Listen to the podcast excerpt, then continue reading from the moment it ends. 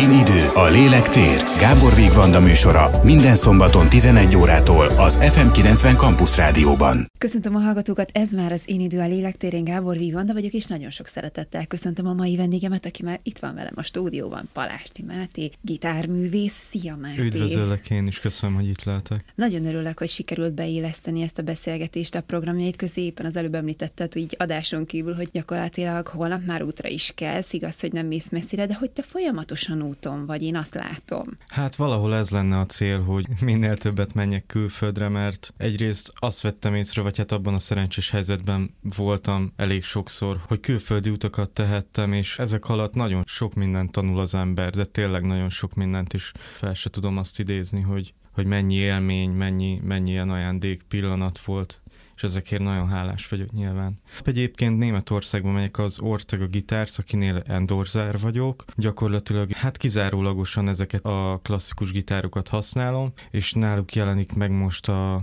2023-as szériák, és most megyek kipróbálni, igazából csak egy napra megyek. Most, hogyha már az utazásnál tartunk, akkor nagyon fiatal vagy. Tehát, hogy borzasztó sok idő áll még, hál' Istennek, előtted, bejárd a világot, de hogy már te eddig is bejártad a világot. És pont azon gondolkodtam, hogy tudtál ennyi helyen lenni, mert hogy Indiától kezdve tényleg, tehát hogy fel se tudnám sorolni, hogy mennyi helyen voltál már, hogy jutottál el mondjuk éppen Indiába? Nagyon izgalmasak voltak ezek a kalandok. Igazából India nekem pont körülbelül az első utazásaim között volt, ami így nagyon nagy ugrásnak számított nekem, mert Európán kívül még sosem jártam azelőtt, és hát Indiában legelőször, nem akarok butaságot mondani, bocsánat, nem tudom felidézni, de az már egy jó... hát 7 éve lehetett, nem tudom. És igazából úgy jött az egész, hogy a bátyám Pécsen tanult az egyetemen, és az egyik ottani professzor, india kutató, kikerült a Magyar Kulturális Intézetbe, és akkor a bátyám mondta, hogy hát miért nem próbálnak megkeresni, milyen jó lenne Indiába menni, nem? Hát mondom, de jó lenne. El se hittem egyébként, hogy megmerem lépni, vagy megmerem próbálni, és hát végül is megpróbáltuk, és akkor már a párommal, akkor már együtt voltunk Gercs Mónikával, aki egyébként a menedzserem, a szervezőm is egyben, és akkor így vele együtt ezen így, hát egy jó éves szervezés benne volt, hogy ez egy turnévá nője ki magát, és így tölthettem 3 hetet Indiában, egyébként akkor az első alkalommal, mert aztán később visszatértem. Az első alkalommal egy nagyon kedves barátom, Siska Tamás Dobos kísért ki engem. Hát akkor gyakorlatilag bejártuk Indiát déltől északig, nagyon sok városban koncerteztünk, ott történhetett meg az, hogy egy szál gitárral, meg egy kahonnal 12 000 ember előtt játszhattunk, és nagyon nagy kultúrsok volt nekem India, mert el se tudtam képzelni, hogy mi zajlik azon a részén a világnak. Most már tudom. Ha legeket kellene így megemlíteni, akkor gondolom, hogy India az egyik legkülönlegesebb helyszín volt, vagy a legmaradandóbb élmény volt. De mi még, ami a legek közé tartozik? Igen, hát India eszméletlen, tényleg az volt, hogy a 12 órás repülés után megérkeztünk Bangalorba, és utána még volt egy 8 órás kocsiút fel a hotelig, úgyhogy én iszonyat fáradt voltam, de egyszerűen nem bírtam becsukni a szemem, vagy nem bírtam elaludni, mert ahova néztem, egyszerűen gyönyörű volt az illatok, a színek, minden annyira más, és annyira megfogja az embert, és hirtelen lesokkolja. Hát nagyon élveztem. India volt, igen, az talán az egyik legkülönlegesebb hely. Most jártam októberben? Azt hiszem októberben. Kicsit összefolynak a hetek, hónapok. Októberben jártam Kubában, és Mexikóban ez volt a latin-amerikai turné. Nagyon jól sikerült egyébként. Kubát emelném még ki, mert már nagyon régóta vágytam oda, és hát ez is legalább 4 éves szervezés, mert aztán ugye a covidos időszak miatt minden eltolódott, aztán sok minden közbeszólt, de végül most jött össze, és egy hetet töltöttem Kubában, ott szinte minden nap koncertem volt, workshopokat is adtam, zeneiskolákba jártam, nekem is adtak koncertet a gyerekek, nagyon élveztem egyébként, és nagyon különleges világ, és Kuba helyzete egyébként is különleges. 2 zenekarral játszottam egyébként, egy kiemelkedően jó gitárossal, Dairon Ortizzal és a zenekarával, velük egy koncertem volt, a többi koncertem kizárólag a másik zenekarral, Hernán Cortezzel és az ő zenekarával, iszonyat jó zenészek vannak Kubában, tehát én azt hittem, hogy kimegyek, és akkor az autentikus kubai zenéket fogjuk mondani, de jó lesz, kicsit ilyen lazára veszem a figurát, tehát azokat nagyon szeretem, és közben nem, mert nagyon komoly tudású jazzzenészek élnek ott, úgyhogy egy kicsit meg is kellett kapaszkodnom, de én ezt nagyon élveztem, mert szakmailag igazából ez adott hozzám nagyon sokat. Hát fájó szívvel elhagytuk Kubát, és akkor átmentünk Mexikóba. Mexikóról meg teljesen mást képzeltem, mert én ezekben a western filmekbe gondoltam. És hát Mexikóváros az egy hihetetlen nagy város, és felhőkarcolók, stb. Úgyhogy nagyon külön. De jártunk egy kicsit autentikusabb részen is, ami szintén különleges volt. Leonba volt még koncertem, Guanajuatóba, úgyhogy nagyon izgalmas volt mindkét ország egyébként. Ha már a gyerekeket megemlítetted, akkor nekem adódik a kérdés, hogy amikor te kisgyerek voltál, akkor hogyan jött a zene meg a zenének a szeretete, és miért pont a gitárt választottad? Hogy lett ez a te hangszered, és hogy van az, hogy most például van olyan gitárod, amiből talán egy kezemben meg tudom számolni, hogy hány évre szóló van a világon. De neked van. Mindig nehéz visszaállni a gyerekkorra, pedig sokat beszélek róla máshol is, de az igazság, hogy 6 évesen kezdtünk ugye zenélni nálunk, ez egy ilyen nem mondom, hogy hagyomány volt, de hogy a testvéreimnek is, én vagyok a legfiatalabb a családban, és a testvéreimnek is megadták mindig ezt a lehetőséget. Nem is nagyon volt, mert ahol felnőttünk, ott hát korlátozott lehetőségek voltak. Zeneiskola viszont volt, a Vásáros Dombói Zeneiskola tanárai jártak ki Gödrére egyébként, a Gödrei Általános Iskolába, és akkor nekünk a szüleink ezt a lehetőséget tudták megadni, hogy akkor zenét tanuljunk a normál tanulmányok mellett, és hát 6 évesen így mindenkit beírattak közülünk, és mindig az volt otthon, hogy hazaértünk az iskolába, valaki mindig gyakorolt, és akkor nem tudott a másik gyakorolni, és a többi veszekedése nyilván, és én kezdetekben még nem gitároztam, sőt, akkoriban még abban hát nem tudom, hogy szerencsés vagy szerencsétlen, de abban a helyzetben voltam, hogy még internet se volt akkor, ugye, és azóta nagyon sok minden változott tényleg, de hogy nekünk csak kazettán voltak zenéink, hát azt hallgattuk, ami volt, Sandy, Ed, stb. Hát amik minden háztartásba kellettek, hogy legyenek. Tehát akkor még nem volt ez a nagy zenei szabadság, de akkor még nagyon a tudatomnál se voltam ebben a helyzetben, de aztán elkerültünk Kaposvárra, átiratkoztunk zeneiskolába, ott volt egy a Liszt Ferenc alapfokú zeneművészeti iskola, és ott kezdtem el hegedűt tanulni. Na most a hegedűt azt azért tanultam, mert nem volt gitár. Gitározni szerettem volna, de a bátyám is hegedűre iratkozott, mondom, hát jó, én is megpróbálom. Hát az a 2 év nekem az keserves szenvedés volt, de próbáltam gyakorolni, és hát lelkesen csináltam.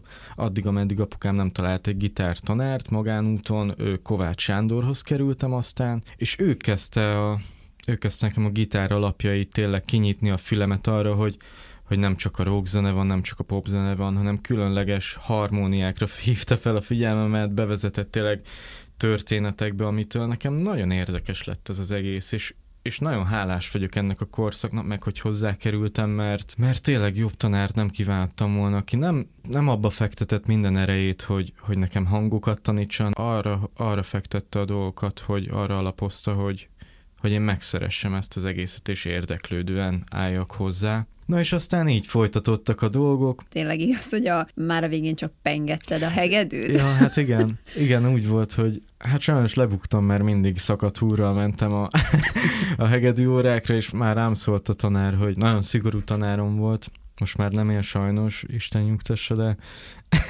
de mindig megdorgált, mert elszakadtak a úrok egyszerűen. Nem, a hegedű ugye nem arra lehet pengetni, vannak ezek a technikák, csak én egy kicsit erősebben pengettem, és akkor ez így. Hát már kinőtte magát ez a dolog, és aztán karácsonyra kaptunk közösen a testvéreimmel egy gitárt, és akkor nyúztuk. És aztán lett egy olyan gitárod, amit az előbb is mondtam, ami szerintem nagyjából pár embernek van a világon, aztán mindenki más csak állítozik róla. A világon egyébként több embernek van, de Magyarországon, illetve hát Európában se biztos, hogy sok embernek, de igen, ez egy különleges gitár. Nagyon nagy jazzgitárosok játszottak rajta, és én mindig hallgattam, akkor már volt internet, és hozzájutottam ilyen információkhoz. Hát ez Amerikában készülnek ezek a gitárok, szavannában, és nagyon sokat hallgattam, és mind, hát esztétikailag is egy gyönyörű hangszer, ami nem mellékes, mert az ember tényleg ránéz egy szép hangszerre, egy zenész ránéz egy szép hangszerre, és megjön a kedve játszani, tehát hogy kell, hogy tetszen az a hangszer, amin dolgozik az ember, és tehát, hogy ez sem elhanyagolható, de a hangja is tényleg olyan, hogy mindegy, nagyon sokat álmodoztam róla, aztán gondoltam ennyit, és Mónikával beszéltem, hogy mégiscsak hogy lehetne ezt hozzájutni, és gondolkoztunk, próbálkoztunk, írtunk anyagot erre, ajánlót rólam, felvettük a kapcsolatot velük. Aztán nagyon kedvesen fogadták, és nem, hogy kedvesen fogadták, hanem nagyon dicsértek és örültek a megkeresésnek, viszont ingyen nem tudták hozzám vágni ezt a gitárt, tehát ennek csillagászati ára van, de kaptam egy nagyobb kedvezményt, és akkor támogatók segítségével ez így összejött, és ami a legszebb az egészben, hogy kiutaztunk New Yorkba érte, és akkor egy 3-4 napot ott el is töltöttünk. Igazából kimentem a hangszeremért New Yorkba, úgyhogy nagyon, nagyon élveztem ezt a helyzetet, és azóta is. Hát most már ez jó 3-4 éve, hogy megvan nekem ez a hangszer, de... És az összes történet, amit mondok, még a mai napig olyan feldolgozhatatlanok egyébként, hogy megtörténhetnek, és... De már elhiszed? Hát elhiszem. Hogy ezt az életet tudod élni? Hogy azt csinálod, amit szeretsz, azzal, amit szeretsz, azzal a hangszerrel? Elhiszem egyébként, mert gyerekkorom óta erre készülök, vagyis ilyen nagyot álmodó voltam mindig, és hát akartam ezt, meg mindent, meg még többet, de közben... Azért nem ilyen vagyok, tehát, hogy hálás vagyok mindenemért. A legrosszabb gitáromért is hálás vagyok, és a mai napig ápolom és figyelek rájuk, de hogy tényleg azért kell idő ezeknek, hogy az ember feldolgozza, mert ilyen, hát szinte sokkos állapotokba tudok kerülni ezektől. Úgyhogy nagyon izgalmas történetek. Mi segít egyébként ezeket valahova elrakni a lelkedbe? Vagy mikor jönnek elő leginkább az élmények? Hát leginkább az ilyen beszélgetésekkor, illetve akkor tudom feldolgozni, ha jön egy következő, és akkor kénytelen vagyok azt félretenni, tehát nem tudom, igazából sodródom, próbálok. Egyébként is egy érzelmes embernek tartom magam, de... Művészként mi más is lehetnél, nem igaz? Hát igen, talán ez kell is, de hogy ezek egyszerűen csak hagyom, hogy feldolgozódjanak. Nem is szabad leragadni egyébként érzelmileg ilyen dolgoknál szerintem. Lelkes vagy szorgalmas vagy még a tehetséged mellé szerinted? Tehát, hogy mi az, ami segít abban, hogy újabb meg újabb sikereket tudjál elélni, amivel egyébként te magad is elégedett vagy, mert nagyon sokan dolgoznak, és persze sok mindent tetszhet kívülállóként, de amikor egy művész saját magával elégedett, szerintem az az igazi siker vagy eredmény. Nem amikor más mondja, hanem amikor ő érzi azt, hogy na, ez rendben van. Ebben egyetértünk, mert szerint az elégedettség az nagyon fontos mindig, mert az az igazi gazdagság igazából. Tehát, és jól mondtad, hogy lelkes, igen, lelkes vagyok, de talán a legjobb szó az, hogy kíváncsi vagyok. Mindig kíváncsi voltam, és nem csak zenei kíváncsiságom van, ami egyébként számomra a legfontosabb, tényleg, hogy napról napra fejlődni, mai napig zongoristákat, kurzusait hallgatom, dobosokat is megnézek, hogy mit beszélnek a zenéről, mert érdekel, és nem az, hogy játszik, hanem hogy hogyan gondolkodik a zenéről. Mindig az volt nekem a legérdekesebb. A másik dolog az ugye, ami most már sajnos, vagy hát sajnos, vagy nem sajnos, de elválaszthatatlan az a karrier, a biznisz része, amihez szintén kíváncsian állok hozzá, és ez az egész szerintem csak emberi kapcsolatokról szól leginkább. Tehát, hogy ahhoz is kíváncsian állok, hogy tudok elérni ilyen dolgokat, és ezen nekem nagyon sokat jár az agyam, az az igazság, és nagyon hosszú jegyzeteket vezetek ilyen tervekről, célokról, elérési utakról, és következő esetleges lépcsőfokokról, úgyhogy azért ebbe is mélyen beleástam magam, de talán a legjobb szó, igen, a kíváncsiság. Jegyzeteket vezetsz. Persze, nagyon hosszú. Így elgondolsz hogy hol szeretnék koncertezni, és akkor átgondolsz, hogy lehetne oda eljutni, és kit ismerek, és az kit ismer, vagy ezt hogy kell elképzelni? Igen, kapcsolatok, akkor próbálom kiaknázni azt, hogy a zenész szakma, hála Istennek sok ilyen kurzuson is részt vettem, meg sok szakmabelivel szoktunk azért ilyen dolgokról beszélni, de hogy a zenészség az nem merül ki abba, hogy koncertezni, haknizni jár, ez nagyon kevés. Ez nagyon ingerszegény lenne így. Lehet mellette tanítani, lehet mellette stúdiózni, lehet mellette egy csomó minden más csinálni, akár könyvet írni, stb. Tehát, hogy Ezeket a dolgokat mind ki kell laknázni szerintem, és különböző zenei projektekben részt venni, mert nagyon színes dolgokkal találkozik az ember, és én még tényleg azt mondom, hogy még mindig fiatal vagyok, hála égnek, de hogy már most is azért látom azt, hogy kíváncsi voltam, és végül eljutottam oda. Azért ez nagyon sok mindennek is köszönhető, támogatóknak, de az is ugyanúgy gondolkodnom kellett, és ugyanúgy tervezni kellett a jegyzetekben akár. A szerencsének is köszönhető, Mónikának is nagyon sokban köszönhető, tehát, hogy tervezek. Említetted ugye az előbb, hogy honnan indultál, milyen településről. Azok az élmények mennyiben határozzák meg a te gondolkodásodat, a te szellemiségedet. Tehát a család, a gyökerek, ahonnan elindultál, ahol most tartasz és ahova el szeretnél majd érni. Tehát mit hoztál otthonról? Például a lelkességet, szorgalmat, a támogatást, a biztonságérzetet? Hát egyben biztos vagyok, hogy jó példák voltak előttem, szüleim és a testvéreim is egyaránt, és igazából ez a kis belső hang, mondjuk azt, hogy megszólal, vagy így tudom, hogy ők mit tennének a helyembe, stb. Ezek azért élnek bennem, meg ezért hálás is vagyok. Akkor a zene szeretetét például, amit mondtam is, az is nagyon fontos. Illetve még egy dolog, amit az előzőhöz is hozzá lehet kapcsolni, a kitartást, ami egy végtelenül fontos dolog, mert ha kitart az ember, akkor idővel muszáj, hogy beérjen, és ha szívvel, lélekkel dolgozik, és kitartóan, akkor tényleg csak az idő szab neki határt, hogy beérik-e az a munka. Ki hitt benned legjobban? Én saját magamban. Ennek szerintem így kell lenni. Aztán, hogy ki hitt bennem a legjobban, más személy, erről nem nagyon tudok nyilatkozni, mert egyébként nagyon sok pozitív visszajelzést kapok, és fontos az embernek, de és tényleg az megerősít engem is abban, hogy én is higgyek még jobban magamban, de a legfontosabb szerintem mindig az, és ez nem egy ilyen egoista nyilvánulás, de ez valóban így van, hogy saját magadnak kell megfelelned is, saját magadban kell hinned a legjobban ahhoz, hogy te ne add fel, hiszen ha mondjuk nehogy Isten egyedül van az ember, akkor nem igazán van más választás. Ugye úgy azt szokták mondani, hogy aki azzal foglalkozik, az a munkája, ami a hobbija, az valójában soha nem dolgozik. Te mennyire vallod ezt? Neked a munkád a hobbid? Hobbinak azért nem szeretem hívni, de lesarkítva egyébként mondhatjuk így, igen, meg ez egy ilyen általános megnevezése ennek a jelenségnek, de hogy a zene az egy iszonyatos munka tud lenni, és egy keserves élet is tud lenni. Egyébként mindamellett, hogy az ember utazgat, szép helyeken jár, jókat eszik, finomakat iszik, stb.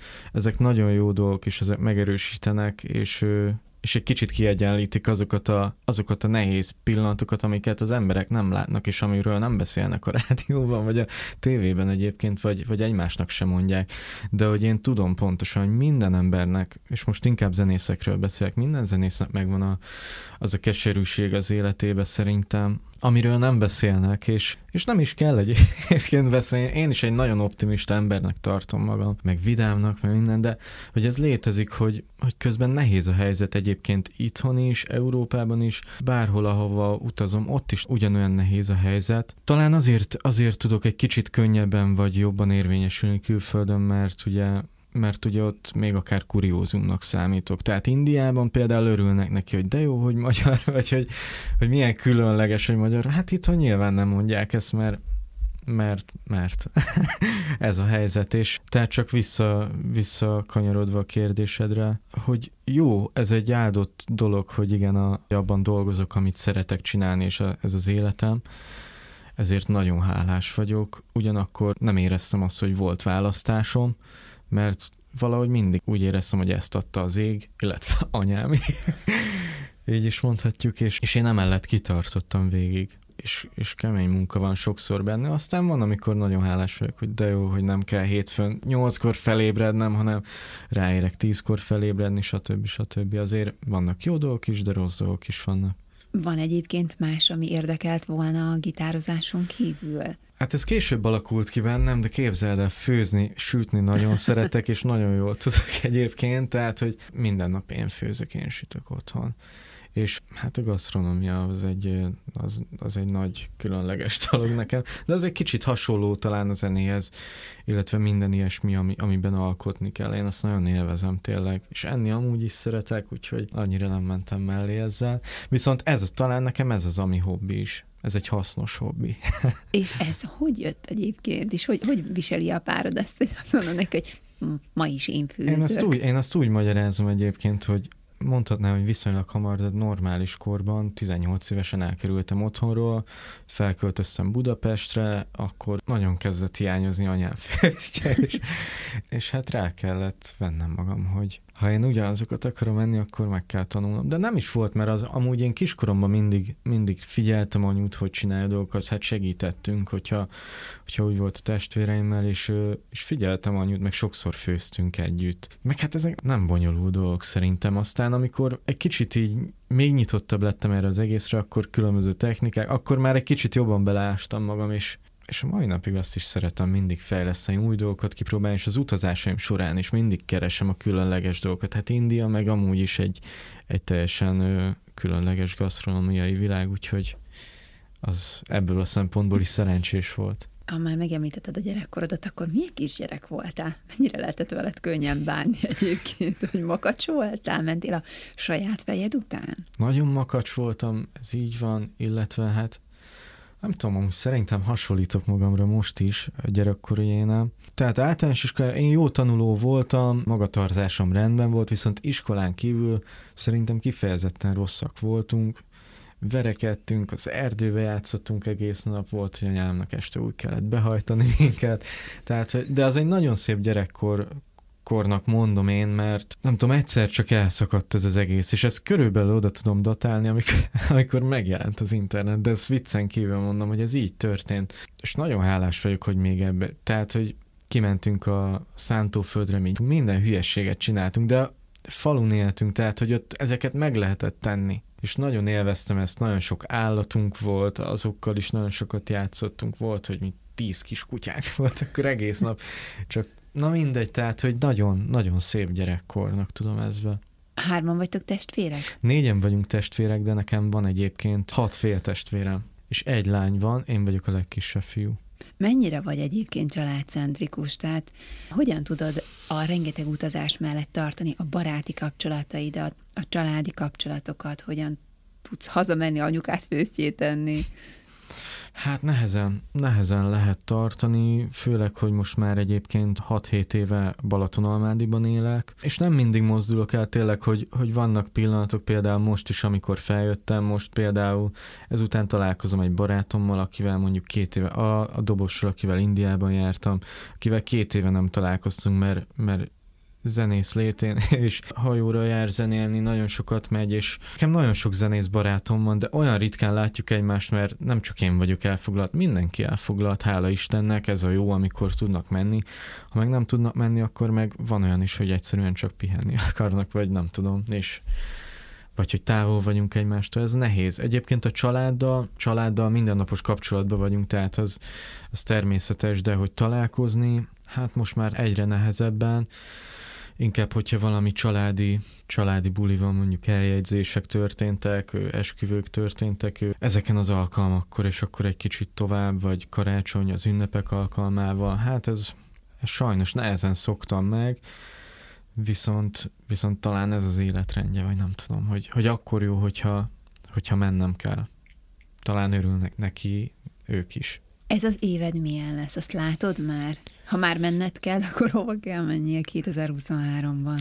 Most nagyon sok külföldi koncert elmaradt, fesztiválok. Hát 1-2 elárulhatok egyébként. Most már ez is 3-4 éve tolódik, de van egy alaszkai meghívásom. Oda megyek egy művészeti fesztiválra. Elvileg évvégén, de ez most már mondom 3 éve tolódik el a vírus miatt is. Úgyhogy nem tudom, én már nagyon-nagyon szeretnék Alaszkában lenni, mert iszonyatosan kíváncsi vagyok, hogy mi van ott egyáltalán. Tényleg el se tudtam képzelni, hogy ott lehet koncertezni, de ezek szerint lehet, de remélem megvalósul, és akkor majd másik alkalommal be tudok számolni erről is. Illetve most már vágyom rá, illetve a jegyzeteim közt egy cél. Spanyolországban még egyszer se voltam, csak hát a reptéren ilyen átszállások okán, de de nagyon szeretnék kimenni tanulni flamenco gitárosoktól, és talán, hát reménykedjünk benne, az év második felében most erre sor kerülhet, illetve koncertre is. Mi az, ami egyébként érdekel a világból? Tehát amikor mondjuk nem gitározol, vagy nem éppen koncertezál, vagy nem éppen úton vagy, akkor mit csinálsz? Mondjuk mivel kapcsolódsz ki? Mi az, amit megnézel, elolvasol? Mi érdekel? Az az igazság, hogy most nagyon belenyúltál, mert igazi zenebolond vagyok, tehát nekem a zene teszik ki tényleg a napjaim nagy részét, és este, amikor lefekszem aludni, akkor is van sokszor, hogy hát belső hallással így dúdolgatok magamban, hogy gondolkodom valami zenei dolgon, meg tényleg annyi elméleti dolog van a zenében is. Azért szeretem, mert végtelen és kimeríthetetlen, egyszerűen napról napra tud fejlődni az ember, és mégis egy élet is kevés ahhoz, hogy úgy gitározzon mondjuk, ahogy szeretne. Tényleg nem elég egy élet. De milyen zenét hallgatsz? Hát nagyon sok rétű ez is, és egy kicsit olyan eltérő is a napokban nekem, hogy tényleg nagyon változó, mert van olyan nap, amikor csak ilyen hip-hopban maszkak, tényleg, hogy ami kérdezted, hogy... A stílusba vágnálad. Kérdezted, hogy mivel kapcsolódik ki, hát edzeni szoktam, az például a főzés nekem az nagyon. Ha olvasok, akkor most már leginkább zenei dolgokat olvasok. Az internet segítségével most már rengeteg tananyaghoz hozzájutok, és egyébként az angol tudásomat azon keresztül fejlesztem, hogy zenei dolgokat tanulok, tehát ezek a dolgok, amik most megmozgatnak, és nekem most talán, ha jól látom magam kívülre, ez az a pár évem, amikor most még fog az agyam úgy, ahogy, és ezt most meg kell nekem tolni, hogy minél több tudást is, amiket elterveztem kiskoromba célként, azt most el tudom érni tudásban, tehát hogy fel szeretném magam fejleszteni oda. Nekem ez most nem is a szabadidőmről szól, de tényleg, hogyha szabadidő, akkor nekem az edzés most az, ami kikapcsol. Én azt látom, hogy nagyon összeszedett vagy, nagyon határozott vagy, nagyon szépen megvan az, hogy miről mit gondolsz, meg hogyan gondolkodsz, tehát, hogy így ez egy jó alap arra, hogy végül is azokat a jegyzetelt dolgokat meg tud valósítani. De hogy értél el idáig? Hát az a baj, hogy az első dolog, ami most eszembe jutott a kérdés kapcsán, az a csalódások és a hibák. A hibák, amikből tanul az ember, és akkor kezdtem el mindig valami más irányba gondolkodni, amikor nagyot estem tényleg, vagy nagyot csalódtam, vagy valami nagyon fájt, akkor kezdtem el mindig egy kicsit más irányba gondolkodni, és én nem akartam, hogy nekem még egyszer fájjon, meg hogy még egyszer nagyot essek, és akkor gondoltam rá, hogy ez így nem mehet, és hogy nekem minél előbb, már olyanokat kitaláltam magamnak, hogy nekem ilyen 20 pár évesen már el kell érnem ezt vagy azt, és tudtam, hogy a zenész szakma egy kutya élet, hát ki kell mondani, nagyon nehéz azt a biztos életet ilyenkor biztosítani, hogy egyszerűen megbecsülésben is legyen részed, akkor saját magadnak is megfelelj. Tehát, hogy mindezeket el akartam, és folyamatosan törekszem is rá, hogy elérjem. Hogy tudsz most ilyen kis összeszedett lenni? Tehát amikor leültünk beszélgetni, azt azért elárulom, hogy annyit mondtál, hogy majd elképzelhető, hogy beszélgetés közben el fogsz kalandozni, de nem kalandozol el. Örülök neki, hogy most ilyen összeszedett vagyok. Hát a gondolkodásomra ez jellemző talán, de talán az életmódomra nem annyira egyébként. Ez ilyen kettős bennem, vagy nem tudom. Viszont ami zene, azt észrevetted, hogy tényleg komolyan veszem, és ami a szakmába vág, az nekem nagyon fontos, mert ez az életem nekem tényleg, ez egy ilyen küldetéstudat. Ha már a küldetéstudat, akkor beszéljünk egy picit még az üzenetekről, mert lassan az adásunk végéhez közeledünk. Én nagyon sok művésszel beszélgetek, és valahogy mindig szóba jön az, hogy kinek mi az a gondolata, az a szellemiség, amit át szeretne adni a munkásságán keresztül. Nyilván gondolom, hogy neked is vannak. Akár kóaszakaid, amit mondjuk el akarsz mondani a gitáron át, vagy a gitáron keresztül. Most mit szeretnél átadni a közönségnek? Talán a legfontosabb dolog nekem az, ami most hirtelen megint most a megérzésekre hagyatkozom. Szerintem ezt kell megosztanom. Nagyon sokrétű a zene tényleg, és nagyon sokat változik évről évre is akár. És én még fiatal vagyok, tudom, de talán az idősebb hallgatóknak meg ez még nagyobb furcsa dolog, hogy mennyit változik a zene tényleg. Én nagyon sokat hallgatok, akár 40-es, 50-es évek zenéit, sőt, hát ugye annál előbb is a klasszikus zenét is imádom, és hallgassunk nagyon sok klasszikus zenét, hallgassunk, ne felejtsük el a régi dalokat, a régi zenéket. Ezzel csak arra akarok célzni, hogy nagyon sokszor megy olyan irányba a zene, ami szerintem nem feltétlenül egy érték, tehát inkább csak egy terméknek gondolom, sokak zenéjét sajnos, és ez minden megbántás nélkül, de szerintem ők ezt tudatosan, ezt egy koncepció alapján is gyártják. Az ilyen zenéket is merjünk hallgatni klasszikus gitárosokat, mert tényleg hiszek benne, hogy egy szál gitárral is csodát tud művelni egy ember, nem feltétlenül én. Én is nagyon sokszor megállok utcazenészek mellett, nagyon sokat hallgatom őket, és bizony, hogy visszahozza azokat az emlékeket, azokat az érzéseket, amikor, tudom én csak egy rossz példa, a legnagyobb klisét mondom, amikor szalonnát sütök falon, és gitároznak a tábortűznél. Nem való magam ennek a tábortűzes gitáros fajtánk, de igenis az is egy igazi zene, az is egy igazi zene. És amellett nagyon szeretem az elektronikus zenét, tehát ez nem akarom, hogy egy félreértésbe torkoljon, de hogy hallgassunk régi zenéket és klasszikus zenét is. Említetted az előbb a szerencsét, hogy nagyon sok szerencse is kellett ahhoz a sok eredményhez, ami gyakorlatilag már mögötted van. A szerencsében hiszel, vagy a sorsban, vagy az előbb mondtad a megérzésekben. Miben hiszel? Hát Istenben hiszek mindenképpen egyébként, és a szerencsében is hiszek. Sorsszerűség, hát nem tudom, hogy van-e ilyen. Nem vagyok ilyen nagy megmondó ember ennek. Valami biztos van, és sors inkább egy ilyen, az én esetemben is egy ilyen predestináció, hogy egyszerűen nekem úgy ki volt kövezve az az út, ami most például idáig vezetett hozzád, hogy nekem sosem volt kérdés, hogy mással foglalkozok. És ez egy különleges dolog egyébként, tényleg elgondolkodtató, viszont máskor is megkaptam ezt a kérdést, és akkor valami olyasmit mondtam, és nagyon jól tudtam akkor fogalmazni, hogy nem mindennek kell tényleg az értelmét keresni, mert egyszerűen el kell fogadni, hogy ez van, és örülni kell neki mindig annak, ami van. És talán tényleg ez a hálás dolog, az elégedettség, amit te is mondtál, szerintem ezek a kulcs nagyon sok mindenhez, illetve hát a legfontosabb dologhoz, a boldogsághoz is többek között, és annál nagyobb dolog talán nem is kell.